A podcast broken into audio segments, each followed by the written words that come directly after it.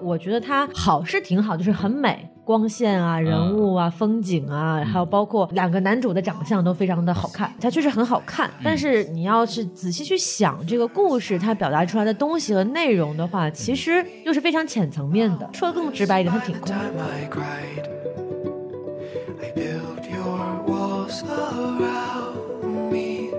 White noise, 好 white，noise. 欢迎收听新的一集什么电台，我是孔老师。我是大老师，好，在我们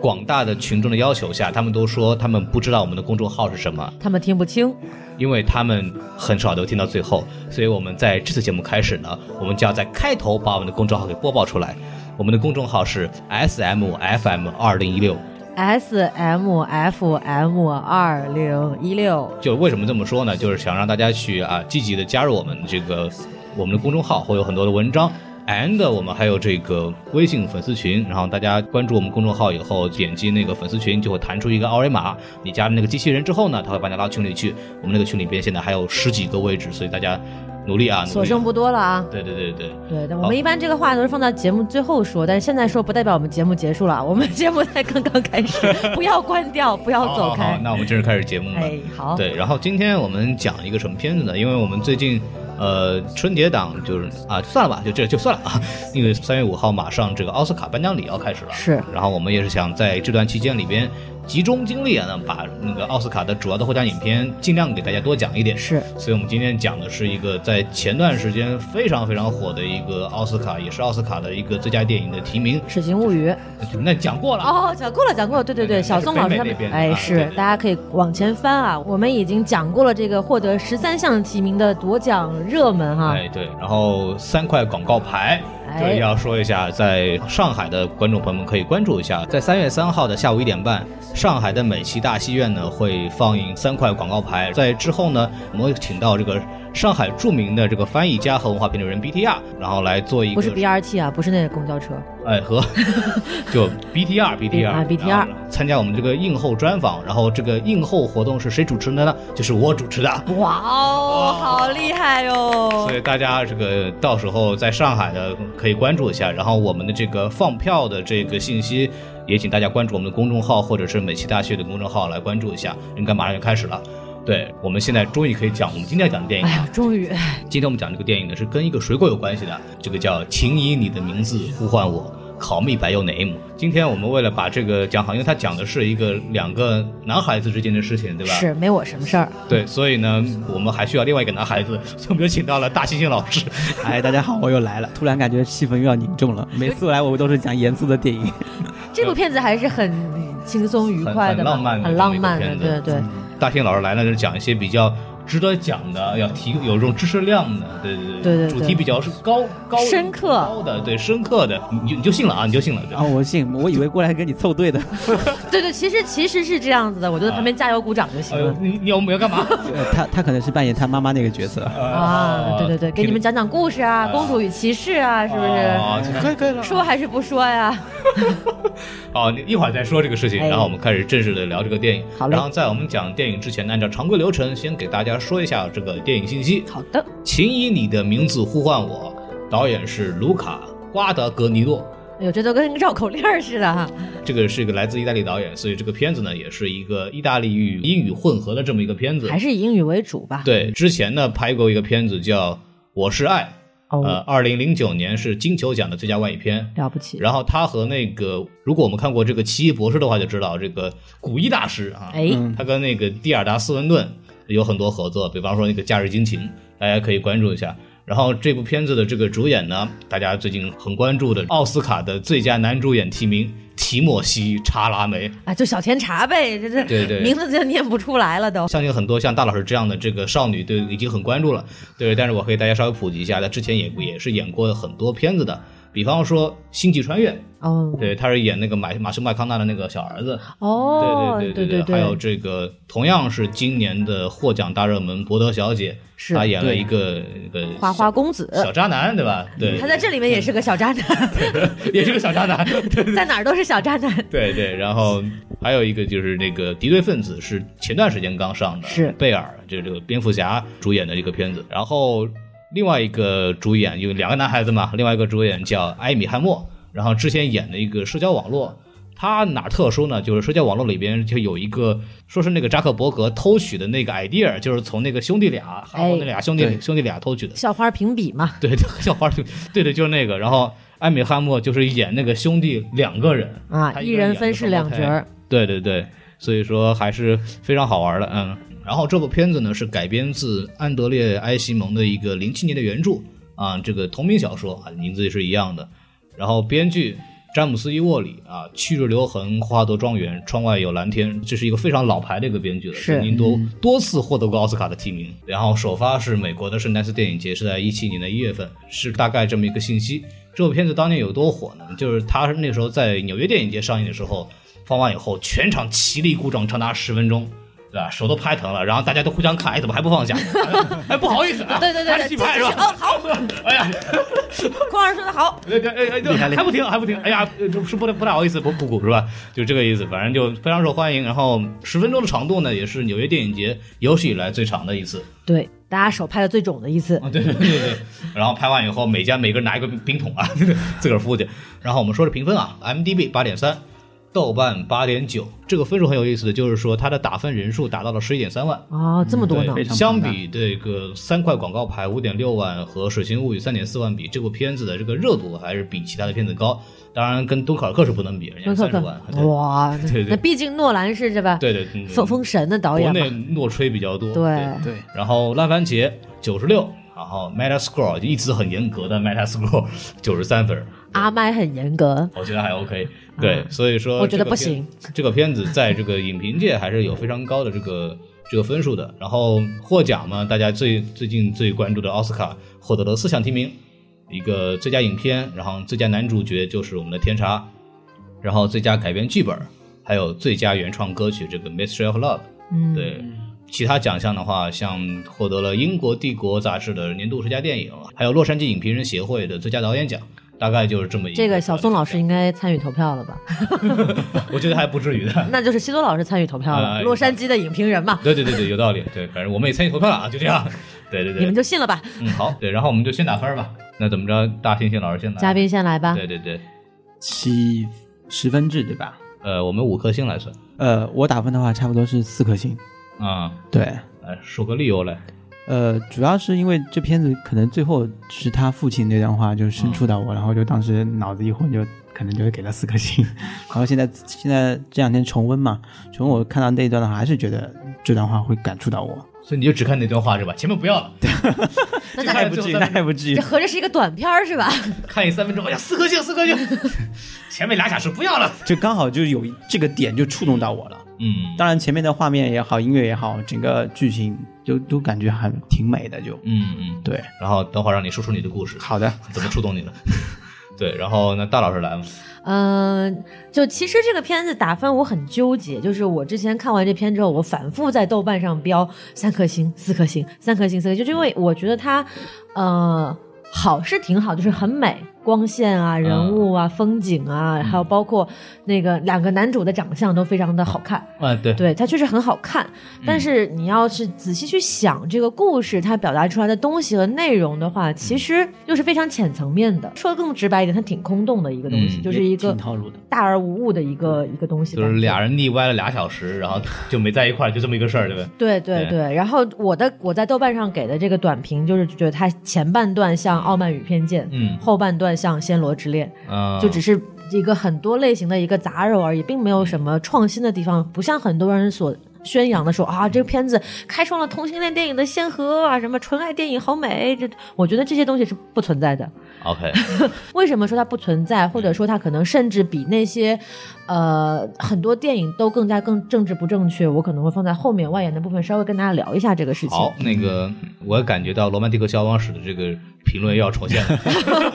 呃，没关系，我的存在的意义就是让大家来喷我的啊呃这样子嗯对，然后我最后给一下我的分数，就是豆瓣的话，我给的是三颗星，然后如果啊按十分制打的话，我会给七分，也就是三星半左右的分 数。所以这个不三不四的电影啊，哎，说对了，就是这种感觉，不三不四，不上不下。哎，好，怎么说呢？我我来打的话，我当时豆瓣上给了四颗星，嗯然后当然大猩猩老师的给的那个理由我也是很像的，就最后那个东那一块儿父亲的讲的话还是有所触动的，升华嗯，对对对，就我们叫升华也好，怎么着？但我对我来说，可能就是从摄影角度来讲啊，打光啊，包括人物的表现啊，种种吧，这个绝对是个品质非常非常高的电影。就你不管他演什么东西，你看到就觉得倍儿美，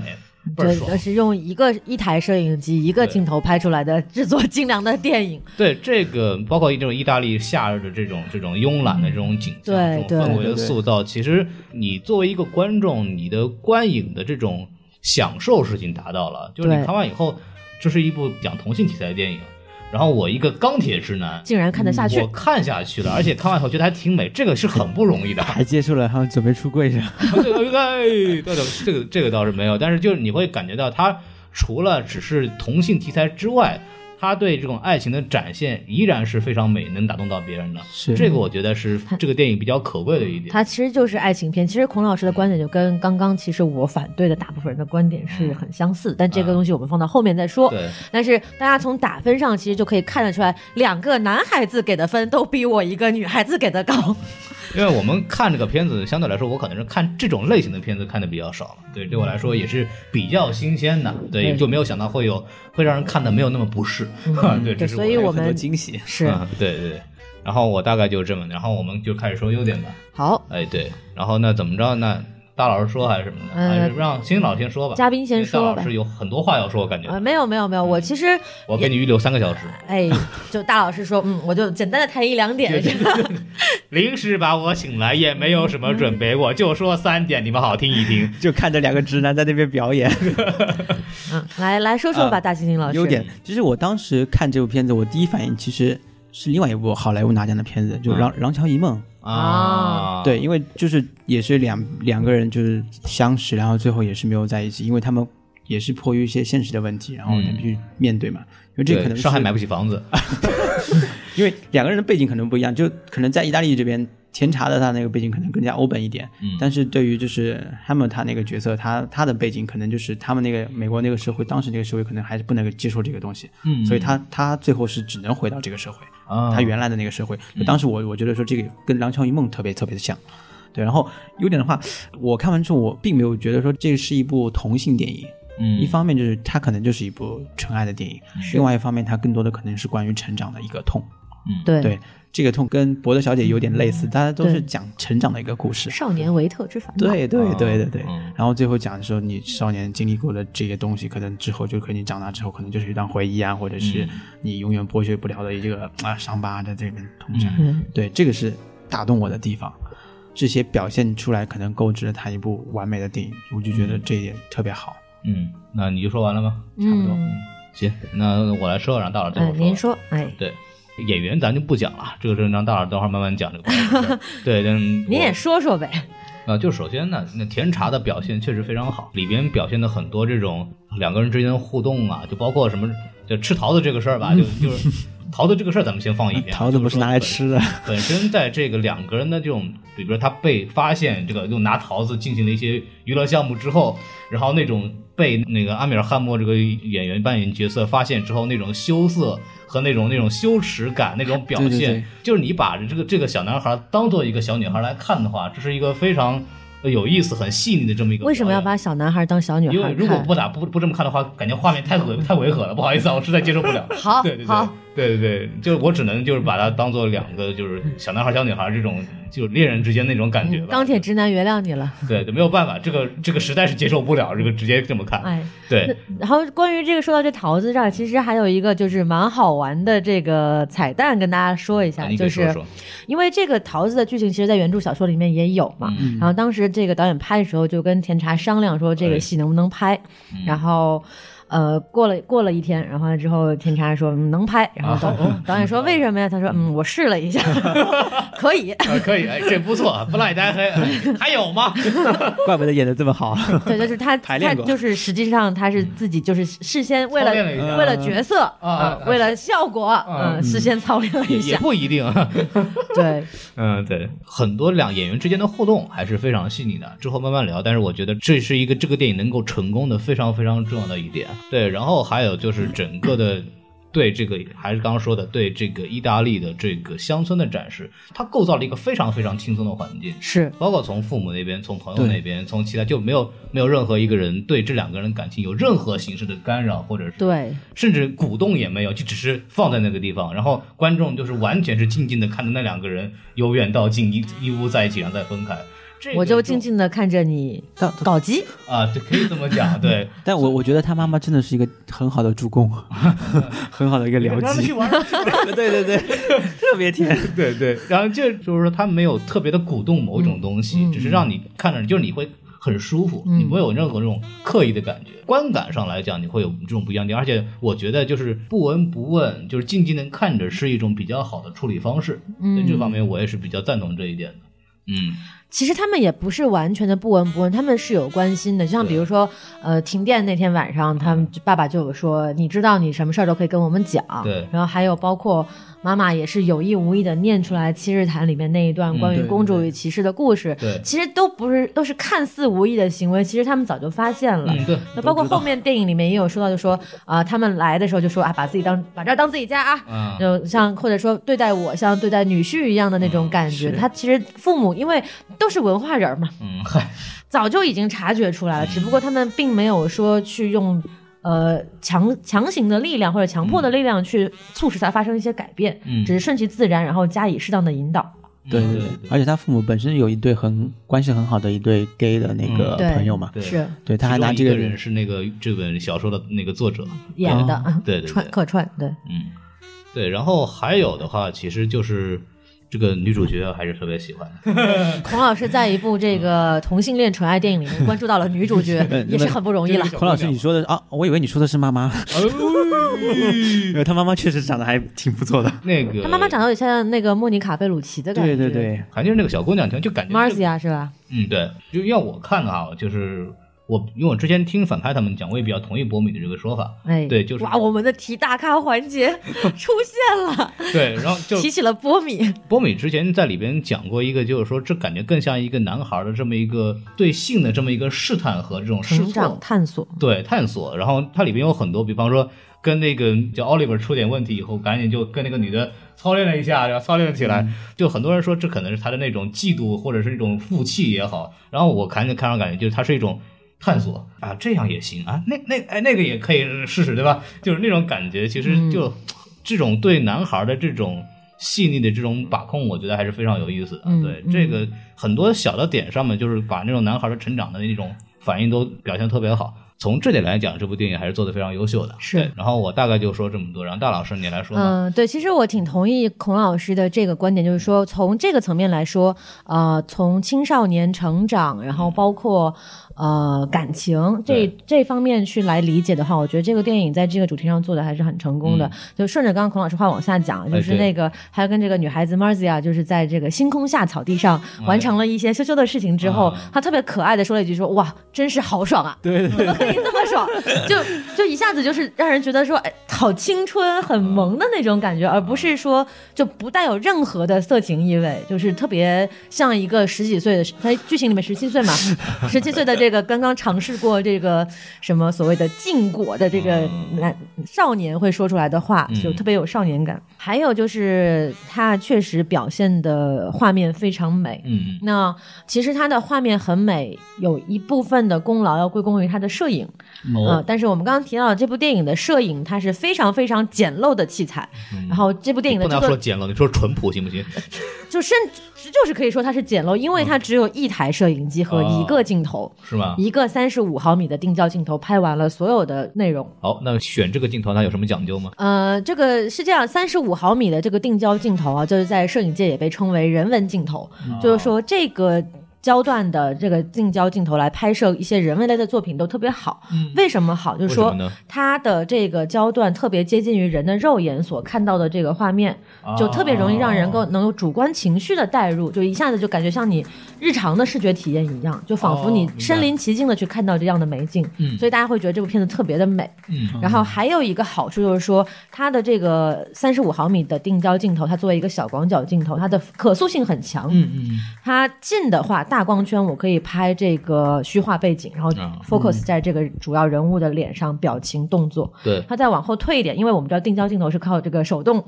往前走跟往后移拉拽拉拽，拉对来来实现变焦的嘛，对吧？然后往后退呢，它这个又可以收了收录到背景中很多的信息，嗯，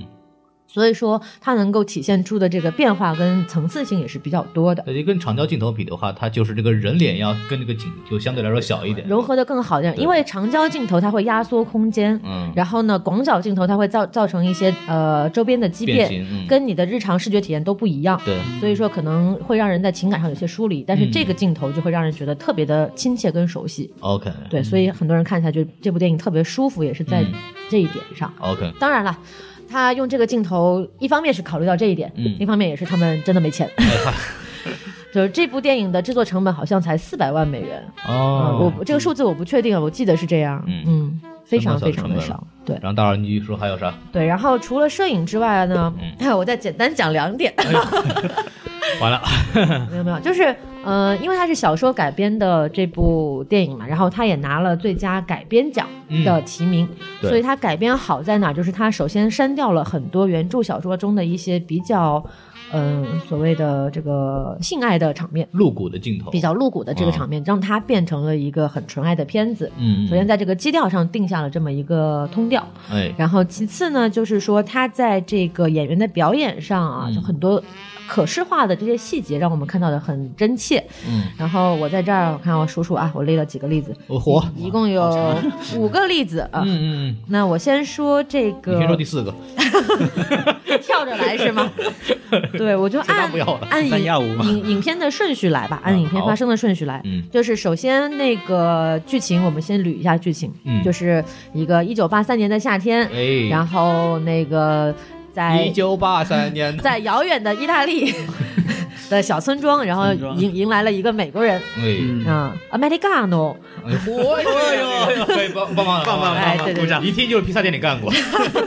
对对，在在洛杉矶的时候打过工哎，了解然后就住进了这个甜茶的，就是 Elio 的家里。就稍微补充一下，就是这个艾利奥这个父亲啊，他是一个学者，然后专门考古的，就是挖出各种瓶瓶罐罐儿，就是手啊什么胳膊什么的，嗯有研究的。然后胡八一嘛，那就不是不是那不是盗墓那个啊，人家人家是捞出来的，不是嗯不是 dig 出来的，嗯不是挖官出来官的。方的官方胡八一 对，然后他这个父亲是这样，就是每年都会夏天的时候会邀请其他国家的那种年轻的学者、访问学者或博、博士生过来，就是过来免费的住，然后有研究，代价就是说是帮艾利奥这个父亲来做一些档案归类啊这样的简单的工作。他每年都会组举行这样的这样的活动，然后这个 Oliver 就是这一年请到他们家来的这么一个人，对，然后呢，这个开场没多久的时候，我们就发现这个 Oliver 啊，就是这个艾米汉默饰演的这个角色，他特别喜欢说一句话，就是嗯 later，啊，呃，就是 later 在英文中就是一会儿再见，再见的意思。嗯，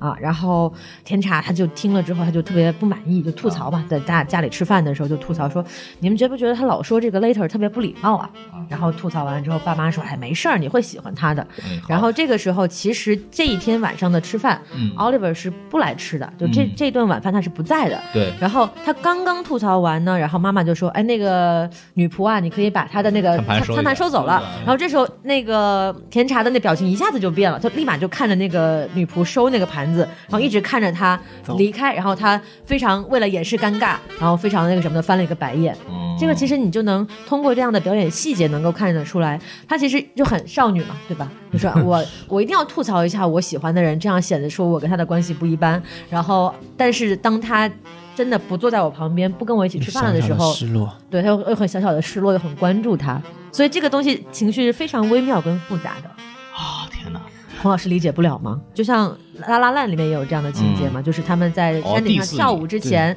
然后那个高司令故意弄了点沙子到那个石头姐的鞋里面，啊对，就是就是说你稍微调戏一下你喜欢的人，嗯然后就是引起他们的注意这样子。对，但是是这场是没有人在，但是他也默默的关注了一下，我一般是拿板砖咵一 歇，掀起了你的头盖骨。哎呦，哇哇塞，这是考古的这 个。对对，然后就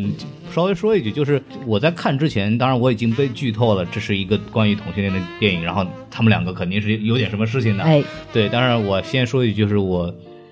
怎么说呢？这现在说已经有点晚了，但是说就是你要是跟你的朋友推荐的话，就请不要告诉他这是一个同性恋的电影，然后就让他看，然后你要去慢慢的通过细节来感受这两个人感情的升温，是一个更好的体验方式对，。让他们自己对通过演员的表演和台词对去捕捉这种情感的但是变化。我想分享我个人的观影体验，就是直到他们两个人开始上下其手之前，我都没有觉得他们两个真的会有什么样的关系。大老师当然给了这种细节比较多，但是我在看的时候，我其实并没有感受到这两个人真的有什么化学反应，你懂我意思吗？嗯也就是正常的两个。刚认识、关系比较好的男孩子之间也会就是那种友互相情一种正逗常的着友 玩啊，情干嘛的？对，就正常的也会这样做同样的事情。所以我觉得这方面我反而我看到他两个人突然开始什么摸嘴唇啊什么的时候，我就诶，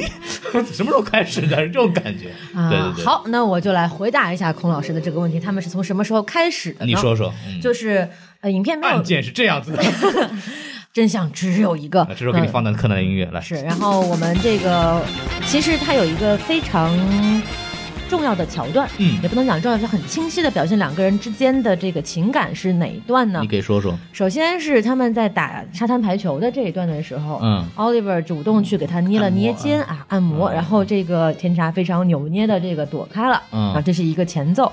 然后呢，就到了这个他们在晚上开 party 的这个情节当中，嗯然后那个先是甜茶在观众席上，也不能讲观众席吧，就桌子上，在舞池下 方，关注一下。在在坐在桌子边儿上抽着哎烟，然后看到 Oliver 在跟女伴之间尽情的舞蹈嘛，嗯哎对然后就他的眼神中透露着一丝的复杂。嗯，然后我们通过他的主观视角看到 Oliver 跳着跳着就跟这个女伴儿是吧，就摸上了，然后就哎亲上了，嗯，然后这个时候甜茶就 Elio 就慢慢走到舞池中央，然后开始扭动自己的身体，哎然后还时不时的好像有意无意的要蹭到这个蹭到 Oliver 对一下，嗯然后镜头一转到第二天早上，然第后二天早上，然后这个他们在一起吃早饭，然后当着这个 Oliver 的面，嗯然后 Elio 专门跟他爸爸说、嗯说啊，我昨天晚上差点就跟马西亚就是 make love 了，对就专门当着他的面说，他嗯说，然后他就问你为什么不做呀？他说，他就嗯，有点儿感觉好像这个 show off 被别人打断了，这个炫耀被别人打断了。就是这我种感想觉说的是什么呢？就是、嗯就如果两个男生之间就正常有一关系，就也会这样讲。我昨天刚快差点跟那个谁睡了，就就你知道，就是他也是那种带炫耀的，并不一定就是两个人真的有这种关系才会有是这样的你表你现说的那种是正常，就是男生跟男生之间的那种炫耀对，但是对大老师说的就是他们那种就是 L O 的那种小心思，嗯。就这种小心思特别特别就的是少我女。明白的点，就是我明白这是大佬说的这个东西，但我想的就是这样的事情套在正常友谊情况下，它也同样成立，所以我不能从这点上面看出他们两个真的有什么情感上的那种这种关系。对，没错。但是，所以我还要继续往下说嘛继。续说，这还没说完呢嘛。对，然后这段结束了之后呢，呃，他正想着说我要怎么样继续炫耀，然后他爸就说：“哎，那个河边捞上来了一个残肢啊，这个哎不是说人的尸体的残肢啊，捞上来一个雕塑的残肢哎，我们下午要去看看。对那个奥利 r 你去不去啊？奥利 r 说：哦我当然去了。然后这时候。”跟刚刚收盘子的那个镜头几乎是一样的感觉，然后艾利奥突然就说：“啊，那我也要去。”啊，就是本来还在那种炫耀的那种哈，你看你你有女你有妹子我也有，然后立马就说哎我也要跟你一起去，也立马到了这样的情绪当中。然后呢，接下来一个镜头是什么？接下来是 Oliver 前一天晚上跟他跳舞的那个嗯女伴儿、来 Elio 他们家说哎 Oliver 在不在啊？然后 Elio 就说在啊，下午我们要一块儿出去。嗯，就有炫点耀 就又变成跟这个女生炫耀说，你看我们要一块儿走了，不带你玩儿，对，然后还故意就是就是揶揄他说，哎，你们昨天晚上跳舞跳的挺带劲儿嗯哈，啊就是跳挺好啊，哎 然后大佬这个眼神特 别好，对，嗯然后这个姑娘就悻悻的这个是吧，是是是，然后就走了对，对对，没你们跳的好， 嗯，对，然后完了之后他们准备出发嘛，哎准备出发之后那个不是就开始争前后排嘛，啊，那个艾利欧说：“你你别坐前排，我们家原来有个向导老坐前排，你跟我一块儿坐后排。嗯他是那种很嫌弃的语气说出来，但其实他的内心就是想，我想跟他挤在后排那个小空间，这样我们说不定还能撞来撞去的，是吧？ 就很很细腻的小心思。完了之后，当爸爸说那个哎向导，你今天这个休息半天，让那个奥利 r 坐前排了，然后艾利欧立马来一句 what，特 别好玩。玩，被揭穿了，目对的没有达到。对，而且还有就是说，那个女孩子在跟 Oliver 说再见的时候，他们俩嗯不是要去河边捞东西嘛？啊然后那个 Elio 还故意跟 Oliver 说：“哎，我看过她的裸体哦，身材很好嗯哦。”然后，然后 Oliver 就有点生气嘛，他就说：“你是想撮合我跟他吗？”这个事情上我还是要自己做主的。完了之后就气氛有点尴尬嘛，然后他又挪到前排去。反正我觉得这种很多小细小细节，他就是故意要戳他的点，故意要去引起他的注意，特别像一个呃刚怀刚怀春少女，对对，特别像一个刚刚陷入恋情的，不管是不光是少女啊，少年也会这样子啊，都一样。就只要是你陷入了这种一种漫无目的的爱恋之后，你都会有这样的感受，就是说我不管用什么样的方式，我都要引起你的注意，我甚至可能故意就是怼你一下，这我种感觉现在孔老师已经接受不了 了，有点。干点正事儿吧都。 人家后来干正事儿了吗？那那是正事儿吧？ 那该干的都啊干了。对该干的都干了嘛，对是对好好对好，嗯嗯，然后还有在后面继续往后发展，他们感情升温明最明显的一点是什么？就是他们俩不是之间哎产生了一点点小矛盾，然后这个啊 Oliver 就消失了，哎就是老不跟他说话，就故意嗯躲着他，他就很难受。完了之后写小纸条说你不行，我要跟你谈谈。对然后特别像男女朋友之间的对对那对种吵架之后啊，我要跟你谈谈。然后 Oliver 回信说，嗯，别孩子气了，晚上午夜见。然后从他收到那个纸条之后开始，他就不停的在看手表，啊啊，，在吃饭的时候看手表，然后下午女孩子来找他玩儿，哎是吧？没两心思，啊，两个人这个脱光了，然后然后完了之后做一些羞羞的事情的时候，他还在看手表，嗯，然后在水池里面嬉戏的时候，他也在看手表。暴殄天物啊，这个正常，因为感觉是就第一次正式的约会嘛，嗯，对，嗯对，很激动。这儿正就抱着一个啊，这个哎一会儿快快吃了，就是非常激动，因为因为这点是重点在哪儿，就是说不光是 Elio 很激动，因为我们镜头里面大多数的时候表现的是 Elio 嘛，嗯但是在他们下午茶的时候，Oliver 也问了一句。现在几点了？然后他说啊啊，现在下午两点了。就啊其实两个人之间都互相在盼着这个午夜时刻的到来，哎，就是两个人之间其实是都已经互生情愫，很明显了。嗯，对。然后这段话其实就让我想到了《小王子》里面特别著名的一段话，就是小狐狸跟小王子说的：“说哎如果你说下午四点来看我，我从三点就会开始感到很开心，啊随着时间的临近，我就会越来越幸福。但是如果你不告诉我什么时候来，那我就不知道从什么时候开始要准备我自己的心情。”这种啊就也是非常非常细致入微的刻画了一个。呃，恋爱中的人等待着跟恋人的约会的那种焦急啊、期盼啊、喜悦啊，甚至还有点小羞涩的这种感觉。嗯，好，继续，对，所以就是非常的细腻。我我基本上就是这么多吧。总之就是告诉大家，这部电影在很多情绪的细节传达上非常的细腻，而且而且田查作为一个演员，他的这个表情和肢体语言非常的丰富。嗯就是如果就算是一个镜头对着他去拍很长的时间，也不会让人觉得枯燥。大家从最后三分钟的那个长镜头就可以看出来了嘛，嗯表演是非常有层次的。当时这个安米尔汗默上那个节目的时候，也就是说，这是他看过的最好的表演之一，是对给的评价也非常高。因为他们两个人感觉就是化学反应确实非常好，这两个人提前三四周就住在那个 Crema 这个小镇，嗯就是这个小培养感镇，这个小镇正好也是这个导导演演的家曾经生活过的地方，然后导演在那儿有房子，对，然后他们俩是这样，他们俩特别好，因为它里边电影里面有很多的两个人骑自行车镜头，埃米尔汉默和田查两个人就住在一个小的公寓里边，嗯然后他们家就在导演的对面，然后每天就是因为意大利那边是有规定，每天要就是拍片只能九个小时，然后他们就跟上班一样，每天早上两个人骑自行车到片场，然后回来以后骑自行车回来，然后就是这两个人提前在意大利这个生活了很久，就是已经在这个两个人就是环境当环境中当中已经关系非常非常好了。就有那个记者就问你们在生活中也这么甜吗？就也也关系这么好吗？然后那个甜茶就说啊我们店里的事我们做了，我们都做过 了。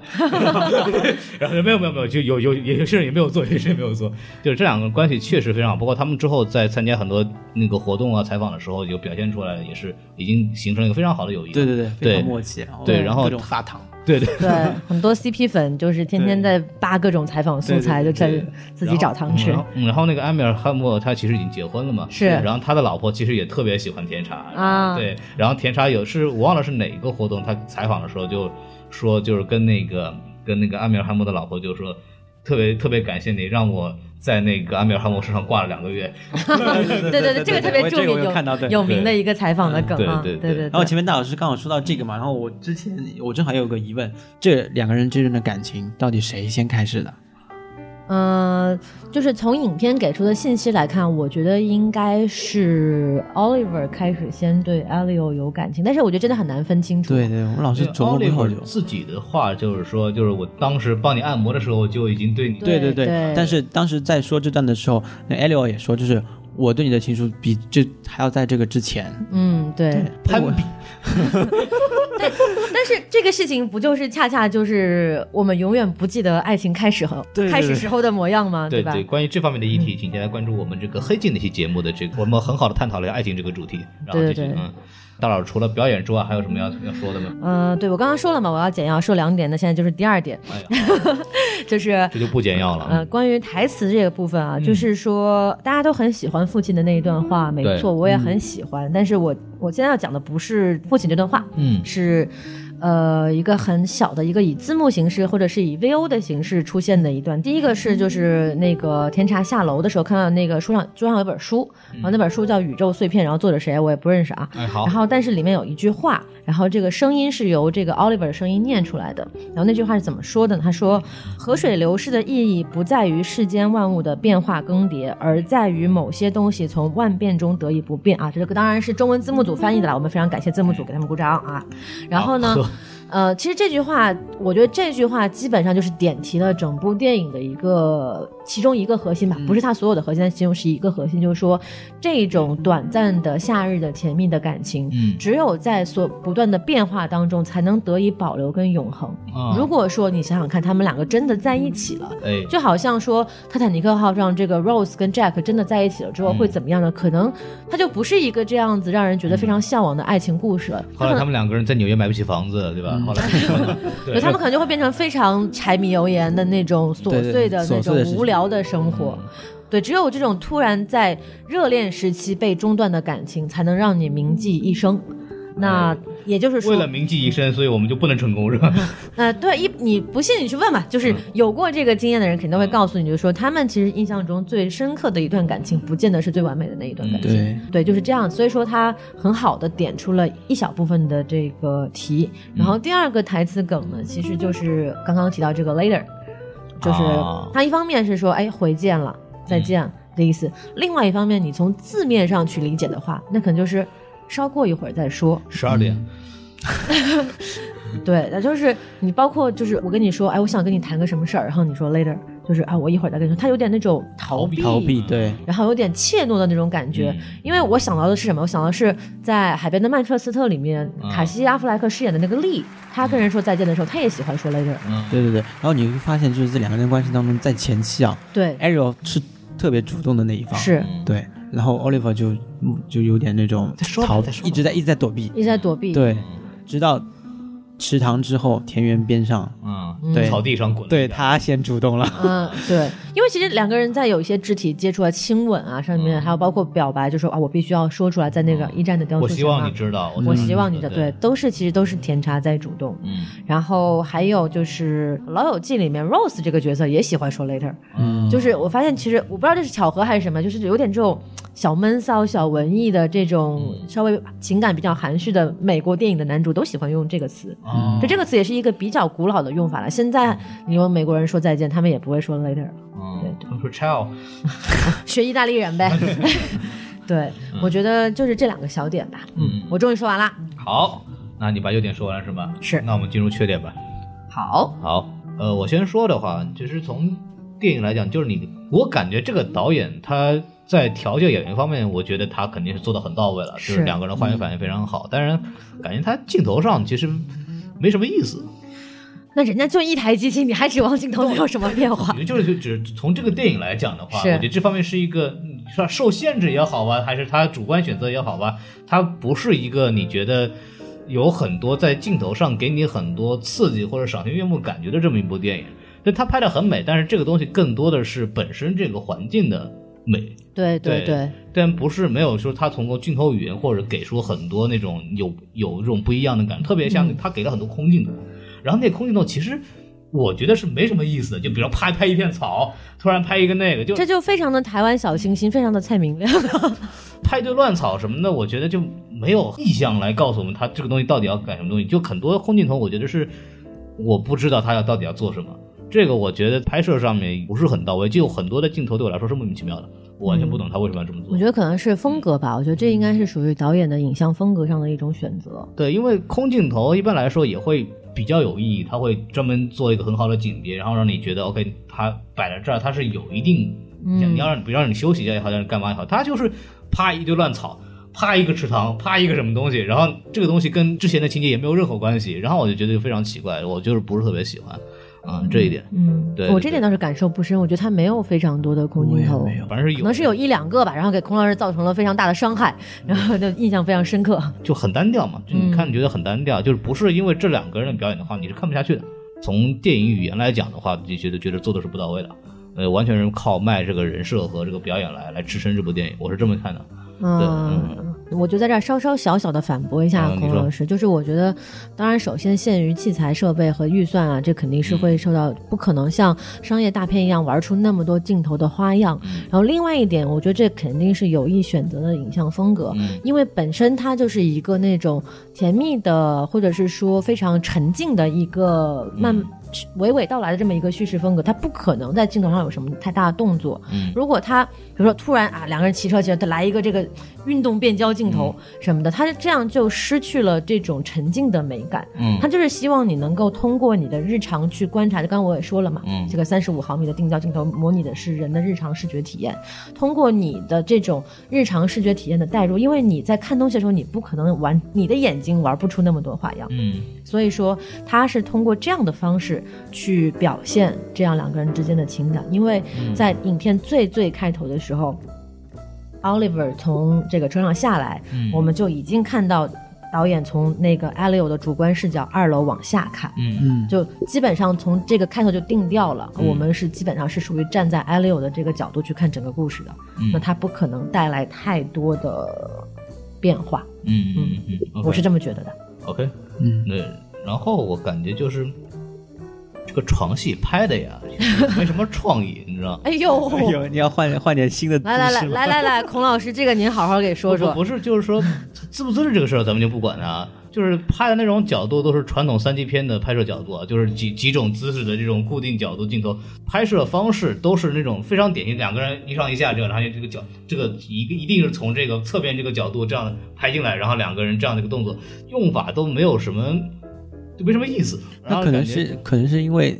那个艾利奥这个角色本身没什么性经验嘛，对，对啊，懂得也少，嗯对，但对是就是你，我觉得还可以拍的更加的积累一点。呃，不是，就唯美一点，更有一点这种不同的这种展现，然后这种角度，感觉这个就是啪机器往那一放，然后你们俩亲吧。抱吧，然后这还好换个角度，啪一下往那一放，就是亲吧抱吧，就是这样，就是没有没有什么意思，就感觉这个大老师刚讲也是一个比较朴素的拍法或者他的影像风格决定，但我感觉就是从床戏来讲的话，没有任何让我感觉嗯，除了这个基础分之外，有更多的这种这种嗯这种东西，对，啊，我您指的是男男还是男女之间啊？无论是什么，就你要把一个床戏拍的浪漫，有很多种的方法和变换角度的方法来弄，嗯但是这个感觉就是，就我看网上很吐槽，就传统的拍三级片的或者拍 AV 的拍法，因为它的重点不是要去表现这一段，如果它有不同视角的切换，还要再再来点什么前戏的话，那这个东西的重点就跑偏了。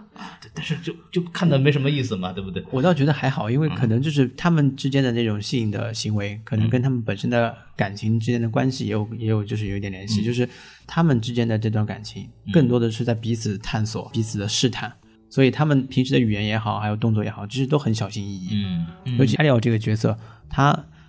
虽然很主动，但是他的他那种主动，其实你看到他很谨慎的，嗯，就那种小鹿乱撞那种少女怀春的那种心嗯境，所以所以他的很多行为就你会看到就是很优雅，然后包括他们在那个第一次的甚至有点笨拙的那种对感觉。嗯对对对啊对，而毕毕竟他什么都不懂嘛。对嗯对他，你你也说了，前面他拿那个小姑娘也是等于是试探型的那种，尝试一下看，开发一点新的知识，好在自己的男朋友身上去尝试一下这种，对吧？然后包括在田间的话，就是奥利 i 对艾利 i 他那个伸直，其实你看到他慢慢慢慢也是在试探，包括他在沙滩排球的时候，他在后面摸呃帮那个艾利 i 去做按摩，也是一种试探，所以这方面可能就是通过这种简单的那种接触接触，嗯就性行为方面可能也会这样比较少。你包括之前李安拍《色戒》的时候，你也可以看到，就是王家之跟那个那个易先生对易先生，他们刚刚开始的那那些性行为，就易先生非常非常主动，但是你到后来慢慢慢慢，你发现王家之占到了上风，啊，对，因为他们之间的关系也发生了变化，对，对，就说其实这个床戏不光是说看床戏，三级片跟电影的区别就在于，就是说三级片它就只是为了给你展示这个行为本身，对，但是电影的话，它是通过行为来传达一种情绪跟情感，推动情节的发展。然后说到这儿，其实我还想说，我觉得它有一个就是所谓的床戏镜头，我还蛮喜欢的，就是他跟女孩子在草地上的那那一段儿，因为他并没有把两个人放在画面中心，而是把两个人放在了画面最右下角的一个小角落里，两个人只有可能上半身出镜，然后剩下大大面积的画幅其实都是草地，然后你只能看到这个。艾利欧这个小小的身体啊，在这个女孩身上就是稍微一前一后的这么动，嗯完了之后她呃结束了完之后翻身躺下来，然后也是只露出来的一个脖子跟头这么一个角度，嗯我觉得这个画面构图就非常非常的特别，然后会让我想起有点像少年时代的那种感觉，就是这个画面会让我觉得，首先它是一个。呃，不寻常的拍摄这个动作戏、爱情动作戏的一个角度。其次，它有大量的留白，给你一个很多的想象的空间。就是酒只是一个脑袋，剩下你自己想呗，对吧？是这个意思吗。对，就是我觉得这个其实是表现青少年之间的这种挺好的一种方式，因为本身青少年之间第一次探索的这种性爱，它不可能有什么浪漫的、复杂的这种东西在，它只是一个简单的探索对体验。所以说，我觉得把这个放它们放在最最最下角，而且一方面是避免了这个内容的过于露骨，另外一方面又提供了一个新的视角，我还挺喜欢这个镜头的。或者这么说吧，他就更多关注这个感受。对，更多的是在表情和对它的体验上，对嗯它不是在于某种器官的愉悦。对啊对然后你再看他这两个人，就是男女之间到第二段性行为的时候，嗯，就已经是老司机了。 对他们到阁楼上面，在床垫上，就 e l 就有很多前戏。嗯，到这段的性行为，他可能就比之前出场进果的时候更丰富了。啊，对，当然你们还是观察比较仔细。这个毕竟是一帧一帧的看下来了对嘛。啊，然后还有一个我不是很理解啊，嗯，您说，就是，就是后来他们俩出去玩儿，碰到一对青年男女跑车是吧？放了音乐跳舞，奥利弗一看，哎，这这是我得着吧？他一跳，艾利奥看着看着看着，看着突然他吐了。吐了一个鸡蛋出来，怎么回事？所以我就不明白他是桥段是干什么，就是后面也没有任何的就说吧，到底是怎么回事？关于这段，其实我第一遍看的时候也觉得特别有疑问，就是哎，怎么突然就流鼻血了，然后突然就吐了？这个按啊照韩剧的理解套路，啊，就是这个得癌了症，癌症， 癌症！得了绝症了，可能就白血病命不久矣了，是吧？嗯但是好像。电影中并没有表现出来这样的意思，但是我又第二遍看嗯呢，包括结合一些背景知识，会有人说啊，为什么要放在一九八三年？嗯然后包括他们两个第一次在床上有这个亲吻亲密的镜头的时候，这有一个镜头掠过一个日历，显示了一九八一啊。嗯这个东西到底是有什么含义呢？就有人说哈，说这个，所以这个呕吐跟他们是有关系的，是吗？我我是自己这么理解啊，就是我不知道哦是不是真实是这样，但是我的理解是，就是接下来我要说的话，就是嗯好一九八一年呢是这个美国首次发现艾滋病，哦然后啊一九八三年呢是这个艾滋病开始在全球就是爆发性的这个肆虐，引起了很多人的恐慌。嗯，然后，而且我们知道，艾滋病就是最最普遍的传播渠道，其实就是无性行无为无安全措施性行为，尤对其是同性之间的性行为。嗯所以说，呃，可能因为你看，首先这个甜茶饰演的这个少年艾利欧身材就是非常就是弱鸡身材嘛，就是、啊感觉身体不是很好的那种对很孱弱的感觉。然后有其中有前面铺垫流鼻血的这个镜头，嗯然后还有他就是莫名的呕吐这样的镜头，啊甚至还有他们在那个最后一次就是床戏完了之后，他有一些闪回的那个镜头，它的颜色是反色的。嗯对吧？我当时就一开始不是很理解这个东西，我甚我就在我就在想啊，嗯我可能这是一些是不是病症的初期的症状，啊命不久矣。就有可能就是他反他免疫系统比较脆弱，或者他整个人身体比较脆弱，所以他会有一些这样的反应在。所以几年之后，应该是那个艾利欧的遗像在那儿一挂，是吧？呃，但是我我我不清楚啊，这个是我自己的个人解啊读，但是小说应该是有写到什么二十年后还是多少，对对所以说对这个地方到底是不是这个意思我不清楚，但是我嗯这是我自己的一个解读吧，嗯就是可能它跟这个有一定的关系，所以说，你的意思是艾利欧可能得艾滋病了，是这个意思有吗？有可能，但是我我不确定啊，因为首先艾滋病是从美国传过来美国传到欧洲来的嘛，啊，有这么一个意思在里边。对，我我这是我自己的想法啊，我没有得到任何的验证，我只是纯粹的这啊个牵强附流鼻血好会像。流的比较早，还跟那个没有发生。他流鼻血好像是常态，就他们家人已经对习惯他流鼻血对，这就个事说情。明他本身这个身体就比较弱，啊对然后再加上这个一些情绪的波动啊和一些什么巴拉巴拉巴拉，就对，因为我在网上看到的一个说法，就是他吐这个事情，可能就是一种情绪的这种，这种实在是受不了这种那种那种感觉，就是他要走太强烈了他要走了嘛，然后嗯对。对，但但是就感觉就出来了有点莫名，就是我第一次看的时候，哎哎 怎么就吐了？这个我其实觉得吐这个很重要，我我想到艾滋病这个点，就是其实他通过他那个回忆的反射，我觉得那个有点像就是非正常的一个视觉现象，啊，这个仅供参考啊。对对对对对嗯一个非常个人的解读。嗯，那我的问题就就完了。然后那个什么，大宪老师，你这个缺点说说了吧这个可以，来来，那个缺点的话，我觉得说整个整个片子其实蛮平淡的。嗯，就我说的平淡是什么？就是它很少有那种冲突跟碰撞，哎，包括文化方面的冲撞，还有就是呃来自于他们外界的一些压力的碰撞，这种对都很少。因为你发现他们两个人这段感情处在一个很温暖的环境里面，嗯，就非这常个理想的环对境，，你极看度理想，从父母也好，周边的人也好，是没有一个人是反对的。嗯这种碰撞感觉就是不太合理，啊，完完全全就沉浸在两个人的爱恋当中，嗯。没有任何的压力。 OK，这种怎么说？我们一开始也说了，他可以是导演的一种选择吧，就是他是刻意想营造这么一个环境，就纯爱片嘛，对吧？就是就这这这都要搞这么一种，谁也谁也谁也阻挡不了我们的爱情，对对那种这也导致我第一遍看的时候，嗯我在看就是他一直到最后他父亲说那段话之前，我都觉得这部片子很很一般。嗯直到他父亲说那段话，觉得哦，突然觉得哦，灵光一现，哦，好，哦，这片子好赞。嗯，对，有可能一开始不是我想要的东西，就是因为你本身在介绍背景的时候，一个是意大利本土的一个小小青年，嗯另外一个是美从美国这边留学过来的这样一个学生，嗯本身他们之间肯定是有一些隔阂跟一些文化的冲突的。那嗯，你会发现两个人慢慢慢慢就完全没有这方面的，嗯，是对，我还以为他们会在披萨饼方面进行强烈的争 吵，我们这才正宗吧，对吧？对到哦底是纽约的正宗是吧？还意是大利的是因为有有一个梗，就是说美国人总是喜欢把自己别人的文化据为己有嘛， 就是这种的哎，那不是韩国人吗？啊。啊美美国人喜欢干这样，尤尤其是意大利人特别反感美国人对于意面和披萨饼的改造。对对对，就还是这个话，就是导演的选择，他可能就选择做一个理想化的纯爱电影。对，啊而且奥利弗整我想个做个好人，奥利弗整个进入这个环境，进入这个国家，他融入的非常非常的快。嗯你可以看到，我看我没有任何的不适应。嗯对，然后包括就是在那个他爸爸的书房里，他老他父亲玩那个千年老梗，啊，啊，对，而且答上来了，就很快就这个家庭就接受了。包括可能在在那一刻，艾利奥就注意到这个人的与众不同。对他其实镜头有给他一直在看着那对对个对 Oliver 对的这个行为，嗯对，包括他父亲刚抛出这个问题的时候，他翻了个白眼， 是是，觉得老爸又要玩 这个梗，肯定没人答得上来，结果被人接受了啊，啊。当嗯成时功的引起了我的注意。嗯，感觉就是他排除了所有能够干扰这个感情的因素。对导演把这些所有东西全都剥离出去对了。对，然后两个小时他们就就就讲这两个人的互动，就对真的就是这样，就是怎么说缺点和优点，就他的一种选择吧，就是喜欢就喜欢，不喜欢就不喜欢。 嗯对对对，嗯。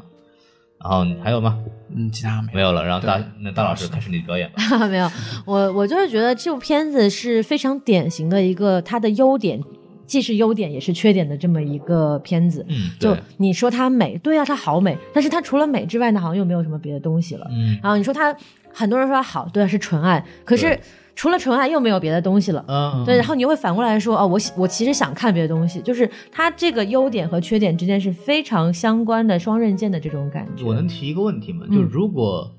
这是一个男女的电影，它还会得到这么高的分数和肯定？这个我我无从知晓，我没嗯有办法做这样的假设。就如果说，其实你如果是异性恋男女之间的爱情能拍这么美也挺好啊，嗯也没有。什么问题，对但吧是？就是你会觉得这是一个奥斯卡最佳电影提名这样子的吗？呃，我本 来就不觉得这部片子应该是一个奥啊斯卡最佳提名电影。 对对，我刚开头的打分已经已经体现了我的态度。对就，虽然说这个片子没尽量的其实避免了这种猎奇感，就是它没是有刻意的把同性作为一个主要想想说的这么个题材，嗯，但是它这个片子本身得到这么大的影响力，跟同性肯定是有关系的。那毫无疑问了。对对对，其实这就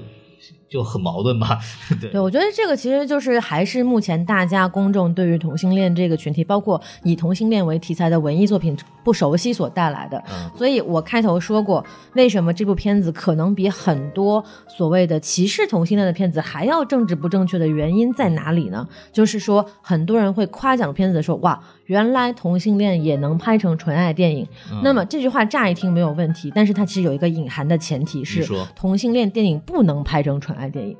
或者说以前从来没有电影拍成过同纯爱电影。嗯那么这个隐含的前提是绝对是错误的，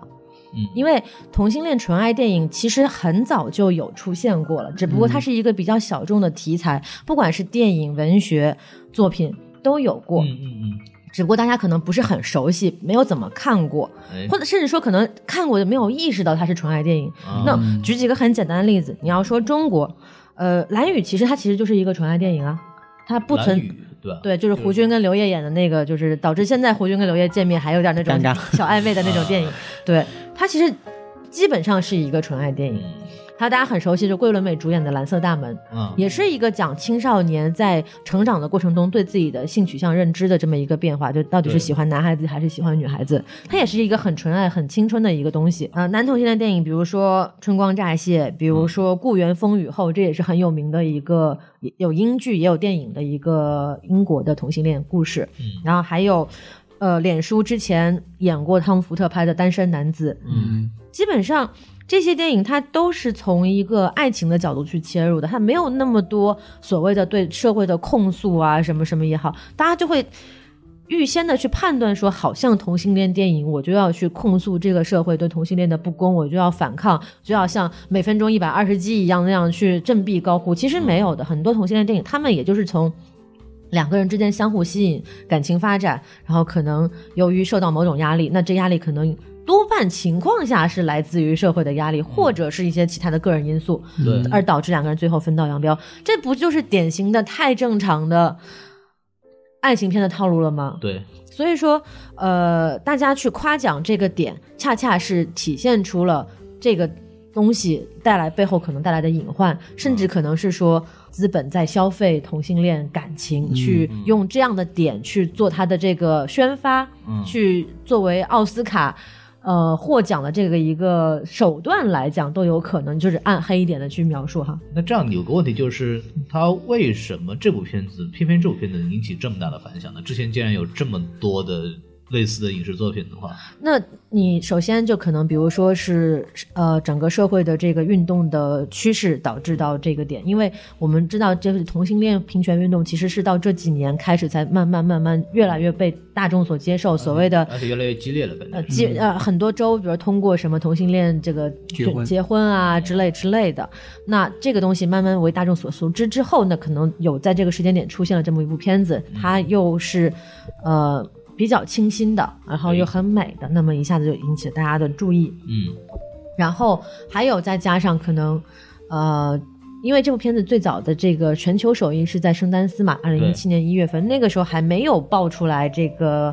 呃，所谓的好莱坞什么性侵啊事件，对那么人们之前的关注点还是在就是所谓的啊女权啊平权这方面，嗯所以说那这片子非常适时的出现在了这个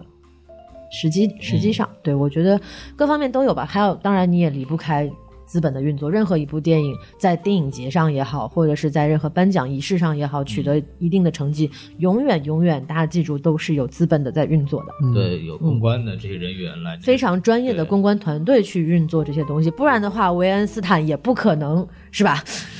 能够有这么多的资源来做 他最爱做的事情啊对啊，对对对啊，对，然后关于这一点呢，其实我也咨询过，就是我一个在美国做性别研究的博士哎，啊同学，然后她就是有一，嗯他也去那考古学家那边住吗？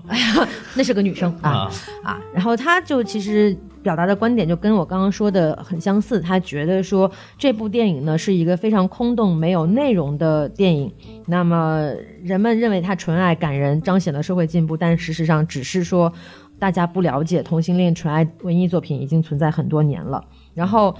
他的观点也是，就是说现在可能同性恋的内容已经发展到一种不是说单纯的去反抗压迫，呃，而是去通过跟资本的结合，甚至跟国家政权的这种观点，因为我们知道民主党派的观点嘛，是吧？啊白呃，我不讲，我们不讲白左啊，就是民主党派精英的观点，就是说应该实现平权，通过这样的去结合的一种情况来通过。呃，所谓看似自由，但实际上也是一种文化强硬的输出的方式，来达到改变人们的观点的一种手段。它就是可能会相对来说这个有有一点点黑暗啊，这个解读。然后他甚至把它比作男版的拉拉烂，我他他自己是很不喜欢拉拉烂了，就是说这东西就像一个美丽的糖果一样，就啊仅仅是美丽甜美，然后但是又没有任何的内涵。就是看着开心就完了，没有任何意对义。对对，然后因为他的这个观点，我觉得还是挺有意思的嘛，加上他本身的专业背景，所以我打算最近邀请他写篇文章。啊、哦对，如果有机会的话，大家可以关注一下我们的公众号，有可能可以发出来。但是非常感谢他提供了这样的一个视角，我觉得，哎嗯，好，我们这个优缺点都差不多了啊，反正就是优点和缺点它是一起存在的这么个电一影。把双刃剑，对，哎嗨，一个硬币的 两面， 两面都有风。嗯，two edges two edges of a sword，对吧嗯，黑暗骑士哎和光明骑 士，可以了，可以了啊！灰色绝地啊，嗯没有，就是其实今年包括这个这段时间有很多这样类型的片子啊，像我们刚刚讲的《鸟小姐》，伯德小姐伯德小对 Lady 不是 Bird 香港叫不得鸟小姐是吧？嗯啊，这这个有道理，有道理非常得其精髓哈。啊有道理有道 理对对对。然后这个片这两片子其实很有意思，就是同样是关注于这个一个是少男，一个是少女的这么一个对 对青青春期这这么一个成长的成长的，还有就是同时拥有这个甜茶在里边出演。不知道两位对这个两个片子有什么要想说的嗯，大猩猩老师先说吧。啊？嗯，我是觉得说这两个片子本身有太多的相似点，因为他们都是关于讲成长的一个，都是讲青少年成长的一个故事。对，伯德小姐可能就是永远是想着说她要逃离她现有的生活，嗯，就她的目标就是考到什么什么大学去，然后就离开这个小镇，离开自己的母亲。北大青鸟啊，，对 对对，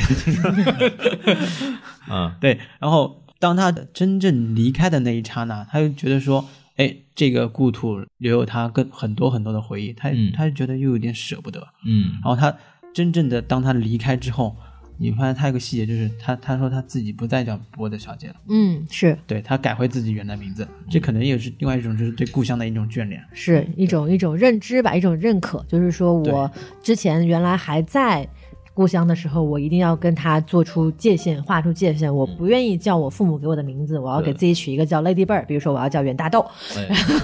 然后，但是呢，等我真的去了别的地方，当我比如说我从中国到了美国，我就不愿意别人叫我英文名字，我就愿意啊让别人叫我的中文名字的拼音。嗯袁大豆，嗨，袁大豆，大豆， 哎，还有袁大豆，那就是它其实是有一种怎么讲，就是文化的逆向的这种亲近跟疏离感吧。我不太清楚这种专业名词叫什么，但是我记嗯隐约记得是有这么个东西嗯，存在。然后啊基本上我们以前也会有会这种类似吧，就是比方说现在工作就是。我们自己可以说自己公司傻傻逼，但是别人不允许说我公司傻逼这种 啊，对对对，一个套路。加的不好，只有我自己可以说。有就这种成成长认同的感觉吧。对，请以你的名字呼唤我，同样是在讲这种成长的伤痛。对他父亲当时是这么跟他说的，是说，呃，当你在三十岁的时候，嗯你再去回顾这一段经历，你会把它当做自己特别好的一段回忆，回，忆去铭记。嗯这一段的话，就跟博德小姐，我觉得就非常非常的相像，嗯因为博德小姐就是她原来加上这段。已经是成为她不可磨灭的一段记忆，对包括她母亲对她的影响，我觉得是非常大的。因为我到后面觉得说，她其实活成了另外一个母亲，她啊，永远是活在她母亲阴影下的。嗯，也不能讲阴影吧，就是越越来跟他的母亲越来相越似点像越对来对对越对像。有其母必有其女。对，当时我我看的时候，我我个人觉得《博德小姐》一般般，嗯，但是唯一感触触动我的是就是他们这对母女关系。嗯，对我觉得这段关系表现的非常的深刻，让我觉得说这部片子。就跟我的生活特别贴近，很多人我觉得会有这种类似的共鸣吧，就是慢慢的、慢慢就活成自己父辈的那种生活，但是你永远就想着说我要脱离父辈，嗯，对，就是每个人成长中间都有一段身份认定嘛，自己到底是对对谁，对对对然后可能活到一年纪就慢慢就比较清楚自己的根还是对自己影响还是非常深的。对虽然你对不但你永远想逃离这个东西，但是你这东西你是逃不掉的。博德小姐对这方面的这种心理来说描写的非常好，所以也是引起了很多人的这个共鸣嘛，所以它也有很大的这个影响力。然后那其就比如说《Call Me by Your Name》的话，就跟《伯德小姐》对比起来，它有什么地方是相似的？因为之前也有截图嘛，然后他父亲当时是这么说的，就是说如何过你的一生是你自己的事情，你只要记住，上天赐予我们的心灵和身体只有一次，而你在领悟之前，你的心已经疲惫不堪了。至于你的身体，没人愿意再看他一眼，更没有人愿意接近。就这一段，其实感觉跟波德小姐特别特别的类似。嗯，对，我觉得他们之间有一个共同的主线，就是说，可能我首先对一个东西是抗拒的、迷茫的，这不能讲抗拒吧，可能是迷茫的。我对自己的，我对自己未来的方向是迷茫的。伯德小姐对自己未来想要知道什么，她可能好像模模糊糊的说啊，我想要去纽约学戏剧，我想要离开这个地方，但是她其实也不知道自己明确方向在哪里。嗯然后，请以你的名字呼唤我里面的 Elio 呢，他也是对自己的感情走向是迷茫的，他们有一个共同的迷茫的过程。然后慢慢慢慢呢，他们就会，比如说会有反抗，会有不适，就比如说伯德小姐的反做法就是我要。跟我的母亲抗争，嗯然后我要逃离这个地方，我要给自己改名字。艾利欧的做法就是说我，或者说是 Oliver 的做法吧，那就是我要远离你，我跟你疏远。嗯但是慢慢就发现，他们之间这种彼此吸引，还有包括故土的这种眷恋是无法逃离的。啊他慢慢慢他就开始接受了，然后慢慢去接受，然后去放下这段东西，然后真正的面对自己。所以我觉得他是有一个就是说迷惘，呃，然后抗拒认知，然后最后拥抱这么的一个主线在这儿。这两部电影因为青春成长的主题嘛，其实都差不多类似的。欲拒还迎，挣脱不得啊。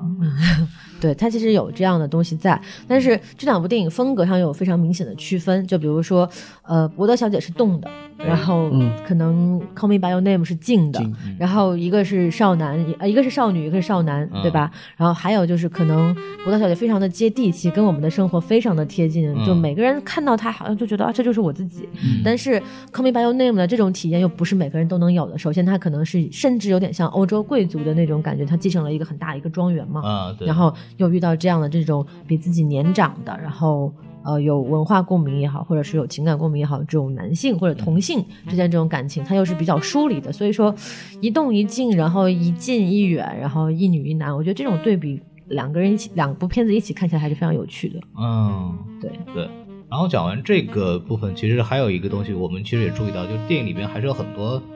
呃，跟文化有关系的东西。像一开始的话，有很多这种有雕塑的照片啊啊，这是种古希腊的那种东西，因为本身意大利也是一个欧洲古文化的一个发源嘛。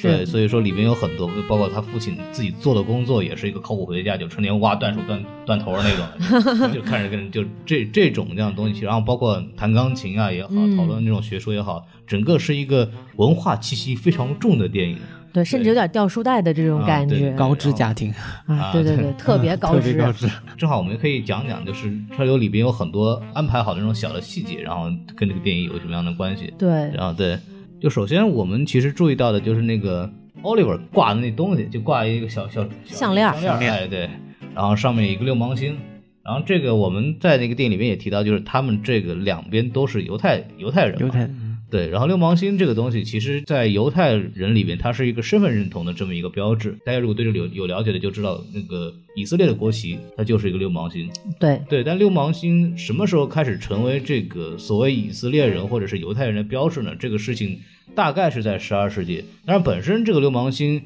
的起源有很多种，而且其他不同的宗教和种族，不就不包括是犹太教，都有六芒星的这么一种徽章和标志。是，然后特别在印度教里边有一个叫叫密宗的这么一个宗派，然后他们就是干嘛呢？就是就是崇拜女性生殖器，嗯，对，大部分的宗教其实都有都是这一样定的对生殖崇拜的，然后对，然后这个六芒星，大家就是你要一分为二的话，就是上面这个三角啊，就代表了是个男性生殖器，尖头朝上的那个哎三角，对箭头朝下呢就是女性生殖器，两个合在一块儿呢，就是啊、男女达达到了一个非常和谐的这种生命的大和谐是吧？对对对对，这是一个它里面有很多这种对生殖器的或者对这种男女关系的这么一种崇拜，然后这种宗教其实对女性本体所蕴含的力量有一种痴迷般的崇拜，嗯，对，但这个是六芒星的一个非常重要的这么一个一个标志。当然，六芒星作为一个犹太教的这么一个东西，大概是来源其实并不是很可考，因为这个东西在犹太教里面叫大卫星。为什么叫大卫之星呢？就相传是就是这个以色列这个大卫王。啊、曾经就用过这种大卫啊大胃王特别能吃是吗？就不是那个，不是那个，吃好多好多热 狗，是那个大胃王吗？就是那个拿石头砸哥利亚那个大卫啊，那个是以色列这个国王嘛，历史上嗯的国王嘛、是是是然后是对，他是某种传说呢，说他拥有这个大卫之盾。他是这个星是有这个盾牌的这么个工作，然后上面有这么个六角星的这么个标志就，跟美国队长对上面那五角星一对样，但呗。是你说的没有错，但是这个东西这也是一个说法，也没有什么真正的说确凿的这么一个证据。然后嗯大卫星很多跟犹太教发生关系是，我们会看到在